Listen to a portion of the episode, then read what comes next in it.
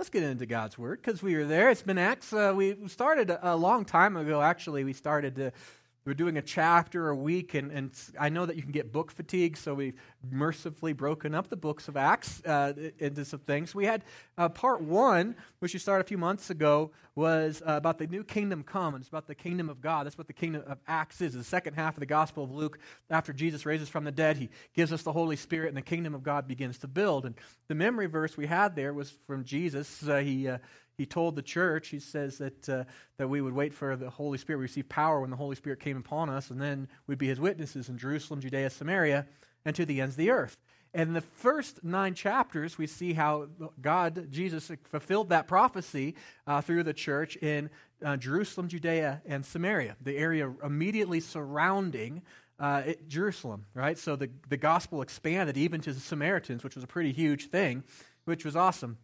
Now we get into uh, the second portion of that. We're calling the March of the Kingdom, right? Not only because it's March, and I thought that was clever, but also because it talks about how the kingdom of God now expands into Gentile territory, to the ends of the earth.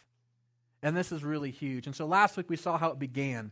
In chapter 10, we saw this guy named Cornelius who wasn't just a, a Gentile, he was a soldier. He wasn't just a soldier, he was a commander of soldiers, the least likely of persons that a Jewish guy would think, a Jewish people would think would become the first really Gentile converts. But lo and behold, he was. And we saw God open the kingdom wide to the Gentiles in that. And today we see how not the kingdom just expands wider, but how it also, the kingdom of God unites. And, and I think it's a, it's a message for us today. Um, we, uh, we are a very divided people, aren't we? Do you notice like politics and the world has just gotten like really divided? Like everything seems divisive right? There's this thing actually now is called uh, identity politics. You hear about that, that we're supposed, that we accept people or reject them based upon superficial things, based upon like their heritage, that people like them may have hurt people that look like me in the past, uh, maybe so we shouldn't like each other, or I need to identify by my gender or by my race or by my uh, heritage or something like that. Uh, so we find our culture really dividing, really, really dividing, and I think a lot of us have felt that. The kingdom won't work like that, and actually, how God's kingdom is actually the antidote to this type of divi- divisiveness, this type of destruction that is really just wreaking havoc in our homes and our culture and, our, and our country. So before we do that, however, uh, we want to get to our, our memory verse for this series. It's a, it's a verse that I hope eventually you all are familiar with. We memorize it every year. It is called the Great Commission. That's Jesus is what he told us to do. Uh, he told in Acts 1 8 was the Acts Great Commission. He says, You'll be receive power when the Holy Spirit comes upon you. You'll be witnesses in Jerusalem, Judea, Samaria, and the ends of the earth. Well, in Matthew, the Gospel of Matthew, we see that Jesus gives the strategy to how to do that. And this is our commission. And it says this it says, And Jesus came to them and said, All authority in heaven and on earth has been given to me. Therefore, go make disciples of all nations, baptizing them in the name of the Father, and of the Son, and of the Holy Spirit, and teaching them to obey everything I've commanded you. And surely I'm with you always to the very end of the age. That is life. Right? Have you ever wondered why, when you became a Christian, God didn't just zap you up to heaven? Right? Didn't just take you off this broken rock? This is why. The kingdom of God is you, and the kingdom of God grows through you. Right? We have been authorized by God Himself. There are no boundaries that can, that can, stack, that can stack against us. There's no one who can say, You are not authorized to share the gospel here. I'm sorry. God Himself told me I could. And He said He's with me. And God is at work in us and through us, and He's doing something powerful. Take that verse it's not just dead words on a page, these are our marching orders from God. This is a promise from God. This is a promise of not only what we're going to do, but the success that we're going to have in it because He's in it. So take that living word and let's begin to apply it. How do we do that? Well, let's talk about that kingdom. How did it go to the ends of the earth? When it says all nations, the, the Greek word there was all different kinds of people, ethnos, all different kinds of people talk about why that's such an important, why that's a big deal. To do that, let's get into our Bibles. Let's turn to Acts chapter 11. It's going to be on page uh, 767 if you have one of our Bibles. If you got your Bible today, don't worry about it. We got lots we're a church. They're right back there on the welcome on the sound booth area. If you need a Bible, keep it. Please, our gift to you. So we're there, Acts chapter 10. Remember, we, we just got off of Cornelius. We just read about him in chapter 10.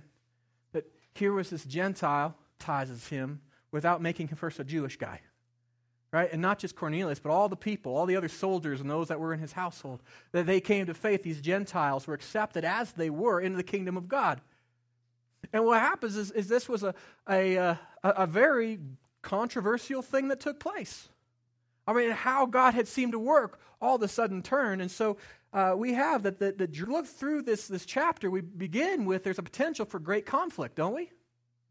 I mean, there's an opportunity for in the church when God worked in a way that, that the, the early church didn't expect him to work, they are on a crossroads. They ever say, God, you're going to work the way that I say that you work, or they're going to accept how God said he was going to work. They could either build their own kingdom or they could build God's kingdom. And if they chose to build their own kingdom, it would be divided. And so this is a real important chapter. It starts out, of course, the Jerusalem church. They're concerned, and they have a right to be concerned. So they question Peter and they say, How is it that gave you the right to be able to include these Gentiles in the church? And Peter answers them, and they're satisfied. And they say, Absolutely, okay. And so the church begins to unify.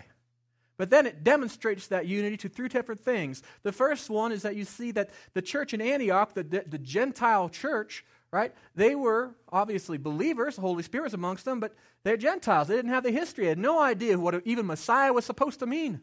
Their concept of God was, was based upon pagan ideology and, and this pantheon that the Romans had, had come up with and all that kind of stuff. And so they were, they were theologically accepted, but, but I think fragile. And so the church in Jerusalem sends them up some help. And then later on in the chapter, we find that in Jerusalem, the Jewish Christians, they find themselves in financial trouble. There's a, there's a big drought, there's all kinds of, of persecution, and the Jewish Christians turn out that they're, they're suffering. And the Gentile Christians send them some aid. And we find unity in the church demonstrated through two acts of important love. And that's kind of how the chapter goes. Let's get into it. Let's focus in on onto this chapter. We're going to start by really, I think this chapter tells us not only that God's kingdom is united, but it tells us why God's kingdom is united. And this is important because this is still God's kingdom that we're part of. Why is God's kingdom united? And the first thing is it's united is because covenants matter. That's why the kingdom is united. In verse 1 through 3, you're going to see that the people, the Jewish Christians, were coming out of an old covenant right? And so they've got some questions because uh, they didn't fully understand the new covenant yet. And we read that in verses 1 through 3. It says, um, The apostles and the believers throughout Judea, that's where the Jewish people lived, heard that the Gentiles also had received the word of God. When Peter went up to Jerusalem, uh, the circumcised believers criticized him and they said, You went into the house of an uncircumcised man and ate with them. Right? Now, they weren't being mean. It wasn't that they were just being racist right? They were concerned because Peter was doing something. Even the great Peter was not above the word of God. And they were concerned because he was. The covenants are important things. We have covenants today. Covenants really are, are uh, and God covenants with people. Covenants basically agreement. And you have two parties, oftentimes in a covenant, that say one party says, I'm going to do this, the other party says, and I will do that. And we agree. Right? And so think about you have a, uh, a covenant probably with your cell phone carrier, don't you? It's an important covenant, right? You say, you sign a contract, you say, I will pay you this much every month, and you will give me this much data. And I promise that I won't go over these other texts or this much data, or I'm not going to call these, right? You, you have law, right? And it's law. It's literally law. It's written down, and there are things you can do and cannot do. And if you follow the law and you're good within it, then you can continue to stay in the contract and they'll continue to have the benefits of that covenant, right? On the other side, your cell phone carrier has got to do the things. If you fulfill your portion, they fulfill theirs, don't they? They provide you service. And that's what they tell you they're supposed to do, right? That's right? So you have this covenant. Well, think about covenants is a couple. One is that covenants are between parties. Like I have a cell phone contract with AT&T. You are not part of that contract. You cannot violate my contract, right? It's between me and AT&T and us alone. Right? So, if I for some reason decide not to pay my bill on time, you don't get the late charge. Does that make sense? If AT&T chooses not to fulfill their end of it, that's between me and them. They're not they're not wronging you. See, my covenant is between me and them. And when my covenant is fulfilled, my contract is fulfilled, which it will be in November, well, then I can either choose to terminate the covenant and make a covenant with somebody else. I might go with Sprint. I might go with Verizon. I might go back to AT&T. I don't know. But that will be my decision, right? Once it's ended, then AT&T can't come back to me after the covenant's fulfilled, after I fulfill my contract. They can't come back and say, "You need to abide by our old terms." I'm like, "Those old terms are now completed." Right? Well, there was a covenant that God made with the people of Israel at the time of Moses. He made a covenant with them, and it's in here. It's the Old Testament, not the entire Old Testament. There's several covenants in there. But we have a covenant that God made. The one that we normally think of is the one he made with the people of Israel at the time of Moses. He made a covenant with God's people, the children, the descendants of Abraham, a, a racial group. And he did this covenant, and he said, There are certain terms that you're going to live by. If you want to be my people, there are certain things that you're going to do. And if you do these things as my people, you live up to this covenant, there are certain benefits that they get. There are certain services that God provided. Right? It was an Israel fulfilled that covenant. They, they live within it. And there was something that God was going to do part of that covenant. And the covenant was really all about bringing about the Messiah. See, the covenant, the old covenant, was one of it was one of holiness, wasn't it? Separation for preparation. That's the purpose of the old covenant. God didn't love the Jewish people more. He, he benefited them, and they had some actually some amazing benefits. But he didn't love them more, but he was preparing the world for the Messiah through them. Right? And so, so part of that covenant was all about God was setting up the world to do something. But then he fulfilled the covenant in Jesus. When Jesus came, all of the law, like which was all about, was the, uh, God taking the, hey, listen, I want you to be different than the Gentiles. Live differently, act differently. Don't eat bacon, because that definitely separates you from Gentiles, doesn't it? I mean, just that. But the clothes you wear, how you dress, all those kinds of things were all part of this relationship to keep the people of God separate so when the Messiah showed up, it would be unmistakable who he was. And God brought the Messiah. Now, in that, because it's a covenant with God, God revealed a lot of things about who He truly is, about real morals, not what we think is right and wrong, but what God says is right and wrong. So there's a lot of good morals and good things that are in that old covenant that God revealed to the world. But the covenant that God made in the Old Testament was between him and the Israeli people, right? The Jewish people, a racial group. And because of that, the Jewish people, they looked at, they had a test of fellowship, right? They had a test of saying, are you a covenant in the covenant or not? Are you in the tribe? And this was a test. One was racial. Are you Jewish? Are you a child of Abraham? Because if you're not a child of Abraham, this covenant does not apply to you, right? That's why the Jewish people weren't always about going around saying, you know, you have to be kosher. No, they said, we have to be kosher. This was our covenant between us and God, right? And so the first test was a racial one. The second one had to do with obedience, it was purity. Were you obeying the terms of the covenant? So if you were Jewish by birth, but you rejected, you weren't living with God, you were, you were doing things your own way, you were eating non kosher foods, you were dressing your way, you were not living like you were holy, you were in violation of the term of the purpose of the covenant, weren't you?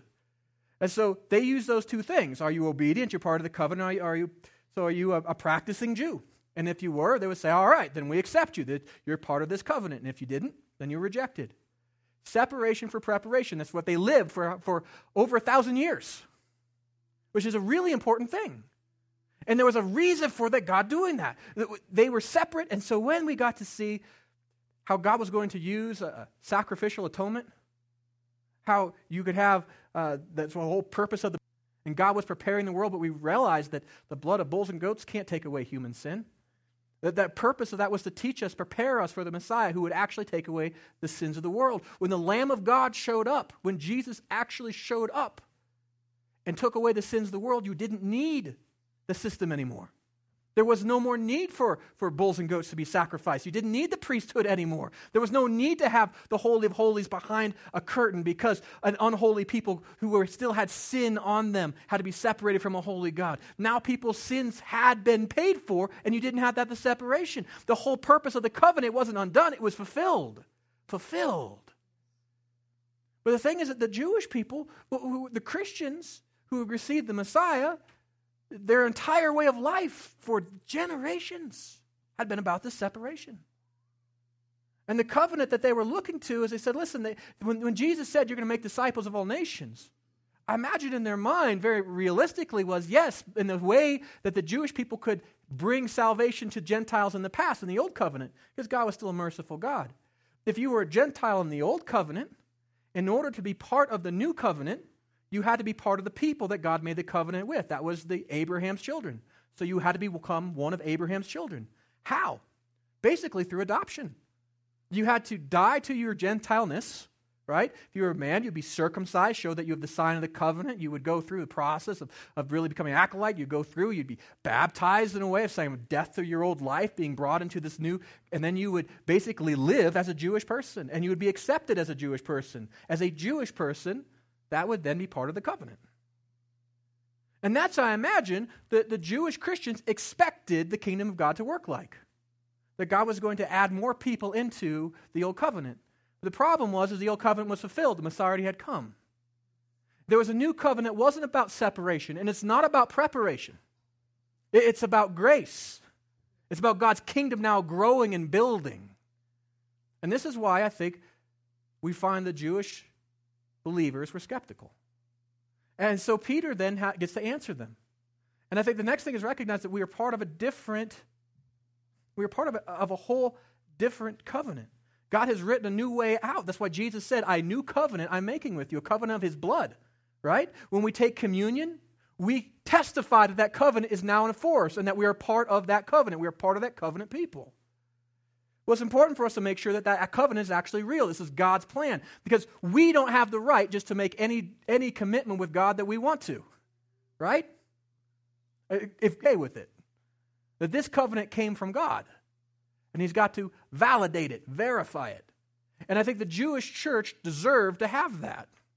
And so did Peter. And so Peter realized that the covenant himself, it was verified, it was validated by God himself. And there are three different points to the validation that we read in this chapter that Peter receives, and that he tells the, the church in Jerusalem to, to, to demonstrate and to prove that this new covenant actually is from God and that Gentiles can be included.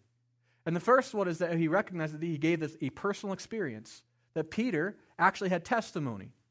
Like this wasn't just some philosophy that was out there. This was something that he had experienced that God was now validating, verifying this, this new covenant. We read about that in verses 4 through 11. And, and he basically he goes in and he says, starting from the beginning, Peter told them the whole story. Right? He says, This is what God did. And he tells them the story of his life, how God gave them the vision right? Peter tells him about the vision, about the blanket coming down and all the different kinds of foods, and he could eat any of them. God saying, Don't call something clean or unclean that I've called clean. And he tells him about how he goes up to Cornelius, that Cornelius was prepared for him, that God sent an angel to Cornelius at first, getting him ready to hear the gospel. When Peter shows up, he shares the gospel, and when they believe, they receive the Holy Spirit. And how when they saw, they received the Holy Spirit, just like the Jewish church did at Pentecost. Peter was like, I've seen it, I've experienced it, God was there, this is a work from him. So that's the first thing he points. Second thing is that he was led by the Spirit. He said, It wasn't just my experience, but I was in this with God. God was in this with me. Verse 12, he says this.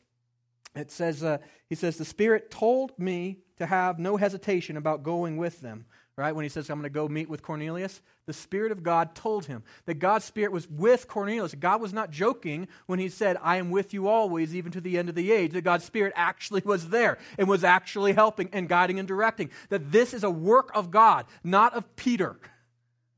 It's important. The third thing that he points to is that it's actually in the Word of God. This is consistent that God told us that this is the way that it was going to work through the prophets. And so Peter actually he references uh, John the Baptist, verse 16. And he says there, he says, Then I remembered, Peter's thinking about after the Holy Spirit led him, he says, Then I remembered what the Lord had said John the baptized with water, but you will be baptized with the Holy Spirit. So if God gave them the same gifts he gave to us when they believed in the Lord Jesus, who was I to think that I could stand in God's way? So the threefold verification. First was witness. Second was God's working the Holy Spirit. The third was, was the scripture and saying, This is now true. And guess what? When the early church, when they heard this, they, have, they, had, they could have said, Listen, Peter, we don't like Gentiles. And two of those three are very subjective right? And, and this is not how we expected God to do. No, we're going to do the church our own way. And if we would have done that, then chances are we wouldn't be sitting here today. But instead, we find out this threefold witness was exactly what the church needed to hear. And it says in verse 11 when they heard this, they had no further objections and praised God, saying, So then, even to the Gentiles, God has granted repentance that leads to life. Isn't it important that God didn't just give us one? It's that I feel that we should include the Gentiles. I feel led by the Holy Spirit that He brought the Gentiles. I read in the text that God must bring in the Gentiles and therefore they must be accepted. My interpretation of the text is always perfect, you know. No. All three. Threefold witness in the church says yes, and they unify. Powerful. So what we have to say is that this threefold witness is, is very, very um, convincing, isn't it? It changed the course of history and eternity for many. In fact, what it did is it healed a wound that had grown between the people of God and the people not of God. And it said, listen, everybody needs to be saved, and now there's a way. And you don't have to become Jewish to be saved, but you do have to follow the Messiah. So there's a different test. All right. We also recognize that the kingdom of God, we recognize the kingdom has this new covenant, it unites. There's a new covenant this new covenant is validated, verified by God that there is a new covenant. Jesus talked about it quite a bit. He died on the cross. Right before he died, he said, This is a new covenant, covenant in my blood, right? A whole new way. Right? And then we recognize that this new covenant does some different things. What the first covenant was all about preparation. We had separation, so that way we would keep the people holy, to prepare the world for the Messiah. Now the Messiah has come, the new covenant. One of the things this new covenant does, its purpose is it unites, it unites us. And one of the ways it unites, as we see in Scripture, is with acceptance. It begins with acceptance. Just the, the fact of saying, yes, you can be in the kingdom along with me. We can be in there together.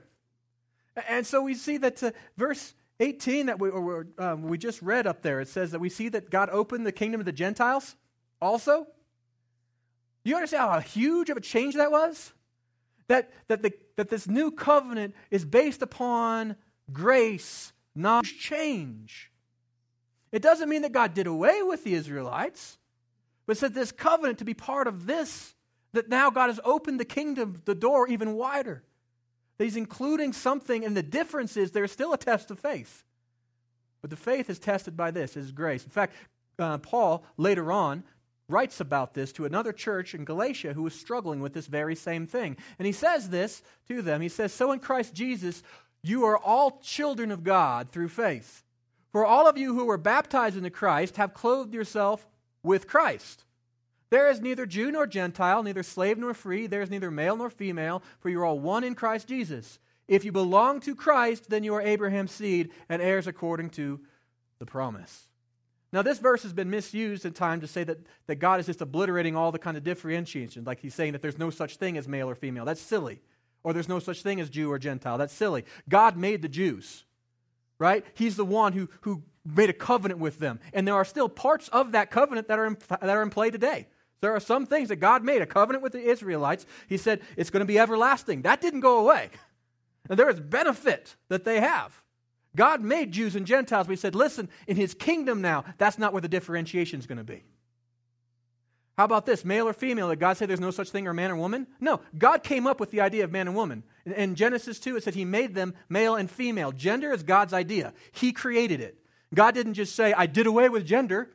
No, there is man and there's woman, right? But He's saying in His kingdom, your admittance isn't going to be based on that. Right? He said, There's no other slave or free. Well, we have this great book called Philemon in the Bible. It actually talks about being a slave or free in this world, that we can be in different socioeconomic places, and guess what? We can all still be part of the kingdom. That it's not based upon where you are, what group of people that you grew up with, or anything like that. That's not what it's about. That's what this says. Is that God is not saying these things don't exist. He's saying that those things are no longer tests. They no longer need to separate us. In fact, they ought not separate us. We must not let them separate us. That's huge. Why? Because the test is something different.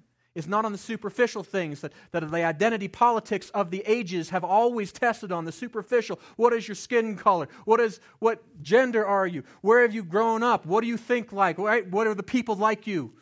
You know, do they root for the Broncos or not? Are they accepted in the kingdom? Right? We don't do that anymore.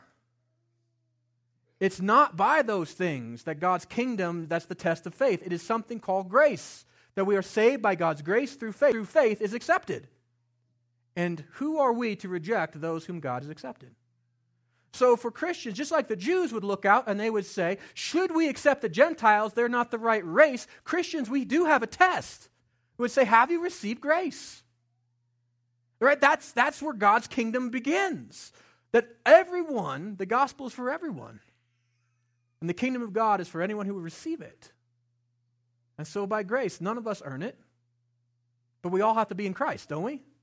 You can't just believe you're good enough or do things your own way or believe in, in some other foreign God or some other, other type of theology or doctrine that says that you, that you can believe anybody and be saved. That's not what it says. That we're saved by grace. It says, So in Christ Jesus you are all children of God. In Christ Jesus is where we find our unity. In Christ Jesus is where unity is found. That's where it allows us to, leak, to look through past the superficial and into the soul and to say, This is what God has brought together so we can be unified.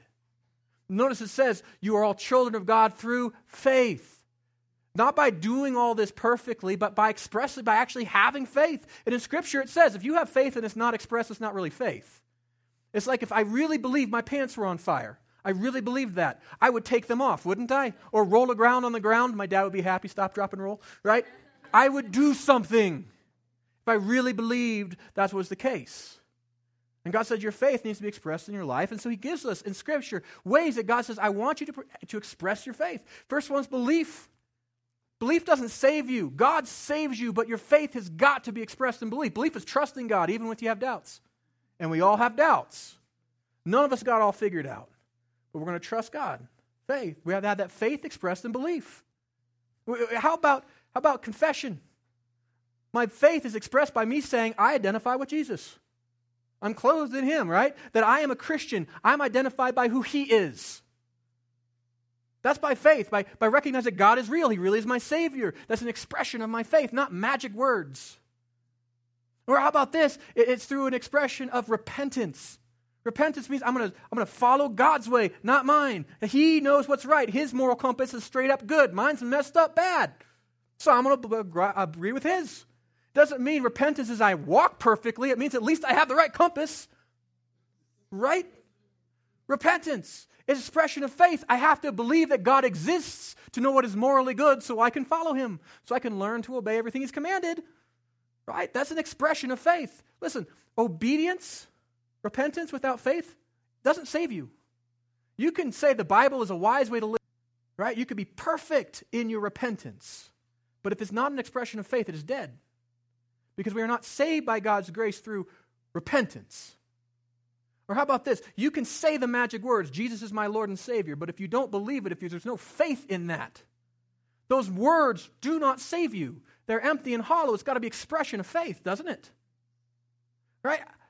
How about, you know, belief itself doesn't save anybody. You can sincerely believe that you'll be saved, but if your faith is not, if your belief is not an expression of faith in Jesus to save you, your sincerity is, is not very helpful. These are all expressions of, of faith, aren't they? Well, so is baptism. Baptism is an expression of faith as well. He says, listen, go and baptize them. It's, it's, an expression of faith. Granted, the other ones are ongoing. You never are supposed to stop believing.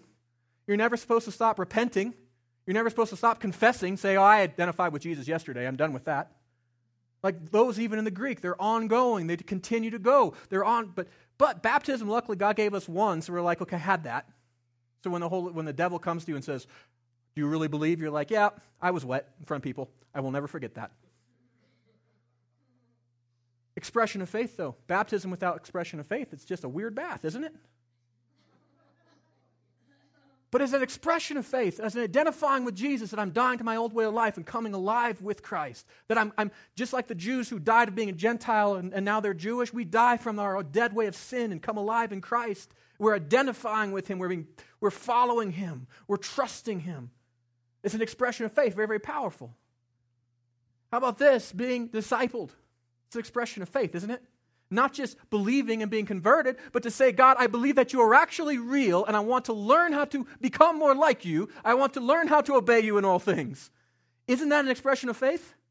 You can become very, very churchy. And if you are just trying to follow Jesus, but it's not an expression of faith, not a real belief that God is real and He's changing you, then you could just become a churchy person. And those people are weird. But as an expression of faith, as knowing that your God is real and He's changing you and He's, he's alive and He's with you always, and that as you follow Him, He changes you from the inside out, that, that discipleship's powerful. It's powerful. See, this is our test. This is we, we, we look inside ourselves and say, Am I in the kingdom? Am I saved by God's grace through faith? And Jesus Christ is my Lord and Savior. Right? As we look out, I don't look at the people and say, Did you vote the way that I think you should vote? Do you live the way I think you should live? Right? Do you have the right skin color? Do you vote the neighborhood? This is not what I look for. Do you believe that Jesus has saved you from your sins? This is something that's amazing because if you have that, God has accepted you. And He's accepted you, then I am no person to reject you. That's what the early church said. And that's what we're still saying today. Covenants matter.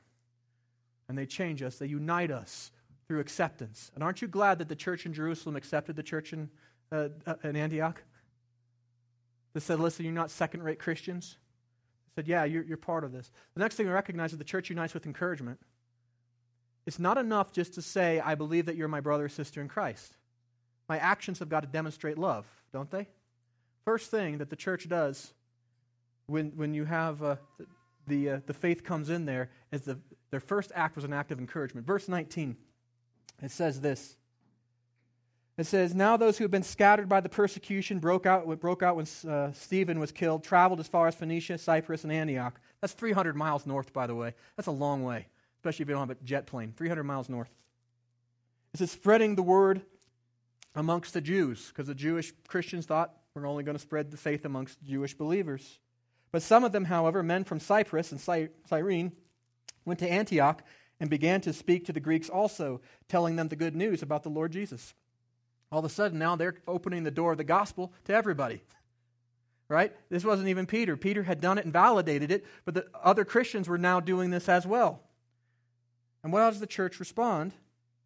It says uh, that, uh, that they went up there. It says, uh, when news reached the church in Jerusalem, they sent Barnabas to Antioch.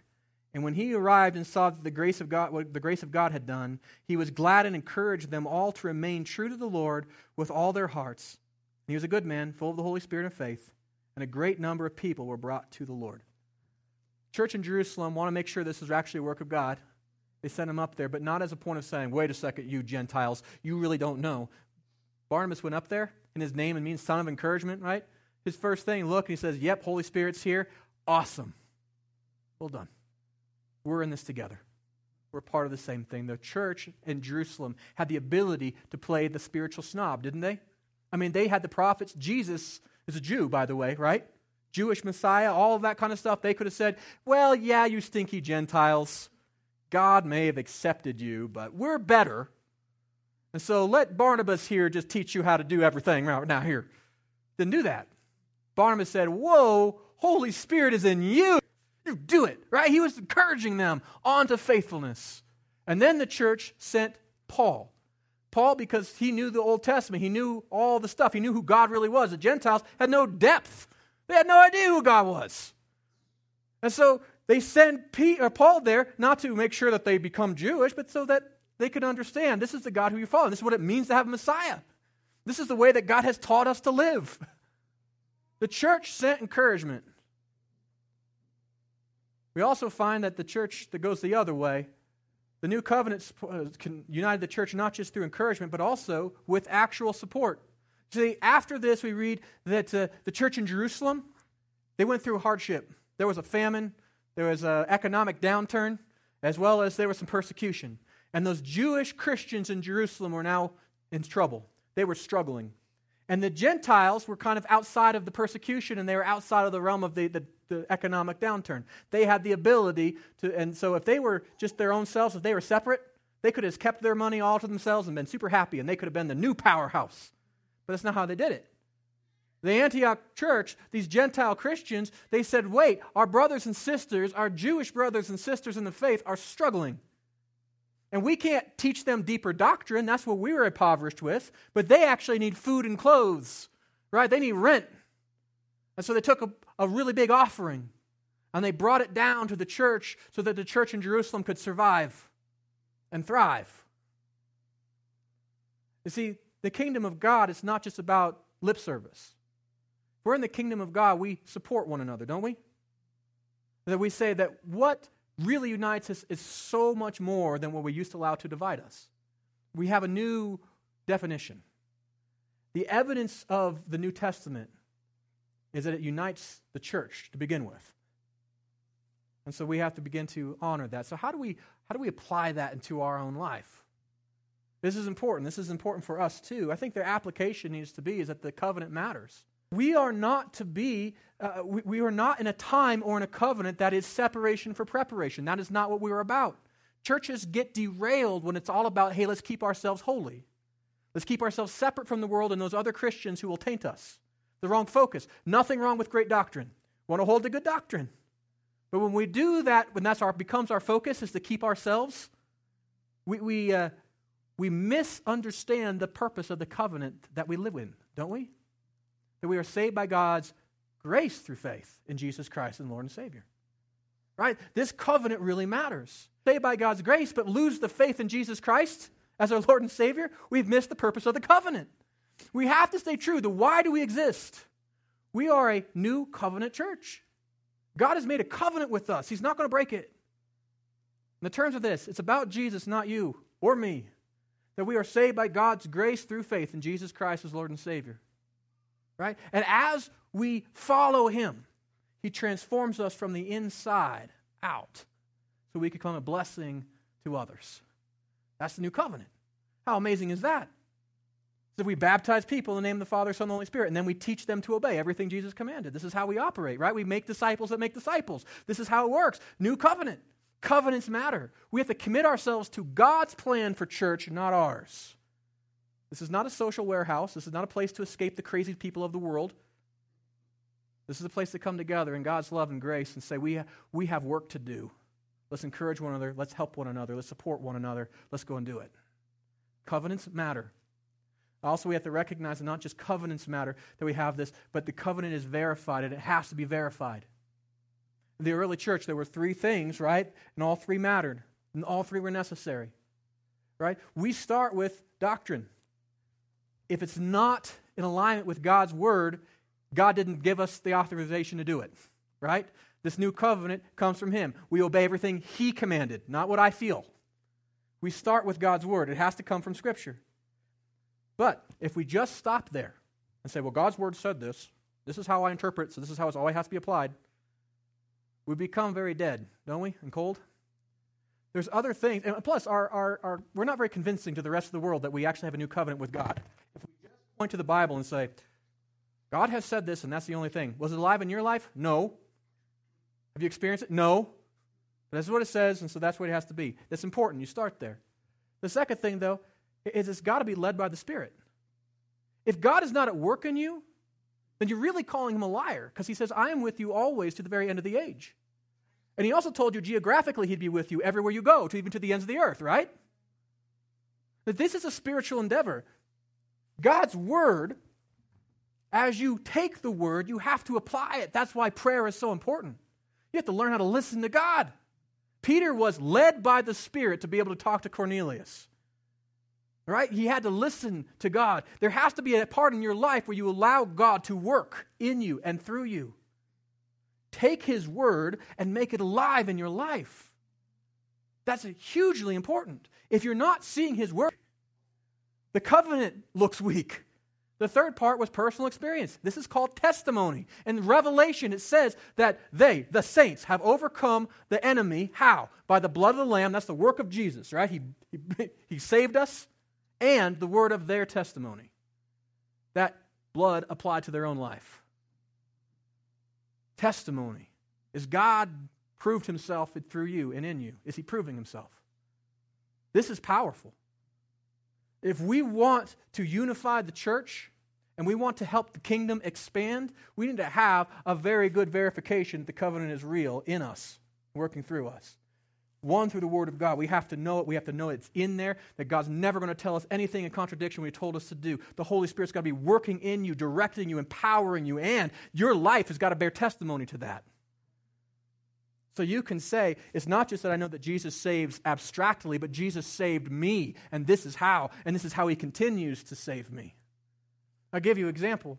I was saved at 16 in a big conference, right? I had already done the study. I'd worshiped at all these other faiths and other religions. I put God to the test in all these ways. I knew intellectually that Jesus was the Messiah. I just didn't want to follow him yet because I was mad at him. And then there was this, this, this pastor that was from the, the inner city named E.V. Hill. He was very large, he was very uh, uh, loud, he was very black, and he was from the inner city, and he was very opposite of me in every single way. Because I grew up here in Estes Park, a small town, as a white boy, not in church. But the gospel united us. And he preached the word, and the Holy Spirit was in me saying, Aaron, you know you need to receive this. You need to go now and it was in line with what the Word of God said, and I received my Lord by grace through faith in Jesus Christ. And it transformed me. And from that time, I've seen God not just change me and save me, He's transforms me still. When I became a Christian, I had a really, one, I never cried. I had no emotions. You know that the Lord changed that. But the other thing is that I had an anger issue, man. I was mad. I had a temper. I had a bad temper. And I was afraid of my temper, and I couldn't change it on my own, and I hated that and I couldn't conquer it. But God has, He changed that in me. As I followed Him, He changed that in me. Testimony. You cannot tell me my God's not real, He's not alive. Threefold testimony. The covenant has to be verified. Third thing I think we have to see here is, is that the new covenant needs to unite. It unites. If your walk with the Lord separates you from other if your walk with the Lord makes you feel like you're holier than thou, or that you can't hang out with these other kinds of Christians, or maybe I'm too unholy, so I can't be around other Christians, whatever way it is, if your walk with the Lord is not drawing you into a heart to love other believers, you're walking wrong. That's the problem with Lone Ranger Christians who say, I'd rather be on a hiking trail and meet God than with the rest of you. That's not the covenant. The covenant unites, it brings us together. We are the body of Christ. We come together with all of our differences, with all the things the world says, I shouldn't like that person, but I will love them. It changes us. It's not about you, it's about Jesus. And He unites us by God's grace, by grace, not because people deserve it, not because I like them, not because they, they're the type of people that I would choose to be around, because of grace, because God chose me. He unites. But doesn't just unite us other people, it unites us with a great God then my faith needs to begin by uniting me back to this holy, sovereign God, the one who had to be separated behind a veil for all those thousands of years because he was too perfect and I was too imperfect. I was too much in need of justice, and he's justice himself. And so, out of his mercy, he had to separate himself from me. And to recognize now that the price has been paid, the penalty is done, God was not, there is no more separation that I have access to God, that I'm no longer separated by Him by guilt or shame or anything else, that I am now united with my Lord. That is what the, te- that's what the, the covenant does. If you're not united back to God, how on earth? If you haven't received grace, how are you going to show grace to other people? If you haven't been loved, how are you going to love other people? So let the covenant unite you first back to the Lord and then to His body. That's how it works. How do you apply that? Some big, heavy things. Isn't some big picture stuff? But yet we know that as disciples of Jesus, that it's all about following him, isn't it? It's about following him, actually taking steps to you apply these in your life, that this covenant needs to matter in my life. It's got to be verified in my life. It's got to unite in my life, that this covenant has to be. How do I take steps to make that happen? Well, you have your connection card. I've been thinking about some ideas that might help you. Just small steps, right? Because following Jesus is a series of steps. If you want to climb Long's Peak? you take a lot of little steps, no giant leap, just little steps. Some things I'm going to challenge you to do, small steps, to start applying this into our lives here that we can become united and stay that way. First thing is maybe this week you commit to memorizing the Great uh, Commission. Right? We're united in this. We're all the same mission. We're not of different missions. God doesn't have different Christians doing different things. We are this making disciples. And how is He going to do things? Be united. Memorize the word. Know what it is about. Also, maybe you want to do is read Acts 11. See how the church has operated from the very beginning a gospel that unites. Because this world is one that is very divided, isn't it? This is so different. It's counterintuitive to the way that the world works. So read how it works. See what it looks like so you have an idea, a picture in your mind so you know what it looks like when it's applied. Read Acts 11. Or how about this? Want to pray for the EMA churches. What are those? Those are the Evangelical Ministers Association or Alliance, depends on however you want to say it, right? There's the churches in Estes Park that believe that, that Jesus Christ is our Savior.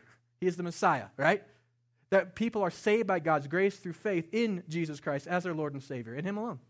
Right? Those are the churches that believe that the Bible is actually the inspired Word of God that it is our standard for faith and practice. That we're not the only church in town that does that. Now, we disagree on some important but non essential points. They're still brothers and sisters in Christ. Would you pray for them, for their pastors, and for their churches, that they would be true to God's word, that God's kingdom would grow in them and through them, that we would take this community away from the enemy? Can we love outside of our small circle? Can you pray? Or how about this? Maybe what you want to do is join the missions team. Our missions team, is what we're about. We get together and we help facilitate care and encouragement to other places, ministries in the Estes Valley, to other churches in the Estes Valley, but also in the region and the world. And it's an important group. We get together, we pray for our missionaries, we get to know them, we write them back, and all those types of things. We, we don't just send money, we actually send support. If you want to be part of that, part of that encouragement, like the church's early church had done, then join us. We meet once a month for about an hour. You'll have a missionary that you will help you pair with, and you can stay in touch with them. If you want to be part of that, you're in luck. You can let me know here, make sure I have your name and all that. But also, we're meeting today at 2 o'clock right here in this building. And you could come on back, have lunch, come back, join us. And it'll be awesome. Maybe you have a different commitment to make. Write that down. You have a prayer request. Write that down. Uh, we're going to take our offering here in just a second. As we do, take those connection cards, please. Put them in the basket along with your tithes and your gifts. And uh, let's, let's pray, bring this to a close, and have our, our worship team come and lead us out with some worship. Let's pray. Father God, you are good. We prayed, we, we sang about that earlier. We see it in your word that your kingdom, thankfully, is so much different than the kingdom of this world, which is so broken. You unite when this world divides. You, you make us brothers and sisters instead of enemies. You give us the capacity to care for those that are very different than us and even love our enemies. And we have the ability to even pray for those who persecute us. We see that the enemy is not other people but the brokenness that divides. Keep us true to your word. May your spirit be alive in this church. May our testimony be powerful. As we unite with one another, we treat each other with grace and acceptance. And Father, in and through that, I pray that your kingdom would expand. Help us to carry this gospel to this community, to our friends and our coworkers and our neighbors and those around. Father, that we can teach the world who you are. Father, we could show the world who you are and that your kingdom would expand in us and through us for your glory. Please take these commitments that we made today, not as acts of legalism, but Father, just next steps following in discipleship. Use them to transform us and more become more like your Son in our character and our purpose. Father, I pray too that you would uh, take our tithes and our offerings too. Use them, bless them, build your kingdom, we pray, in this valley and beyond uh, because of your goodness and generosity. We pray all of this in the beautiful name of Jesus our Savior. Amen.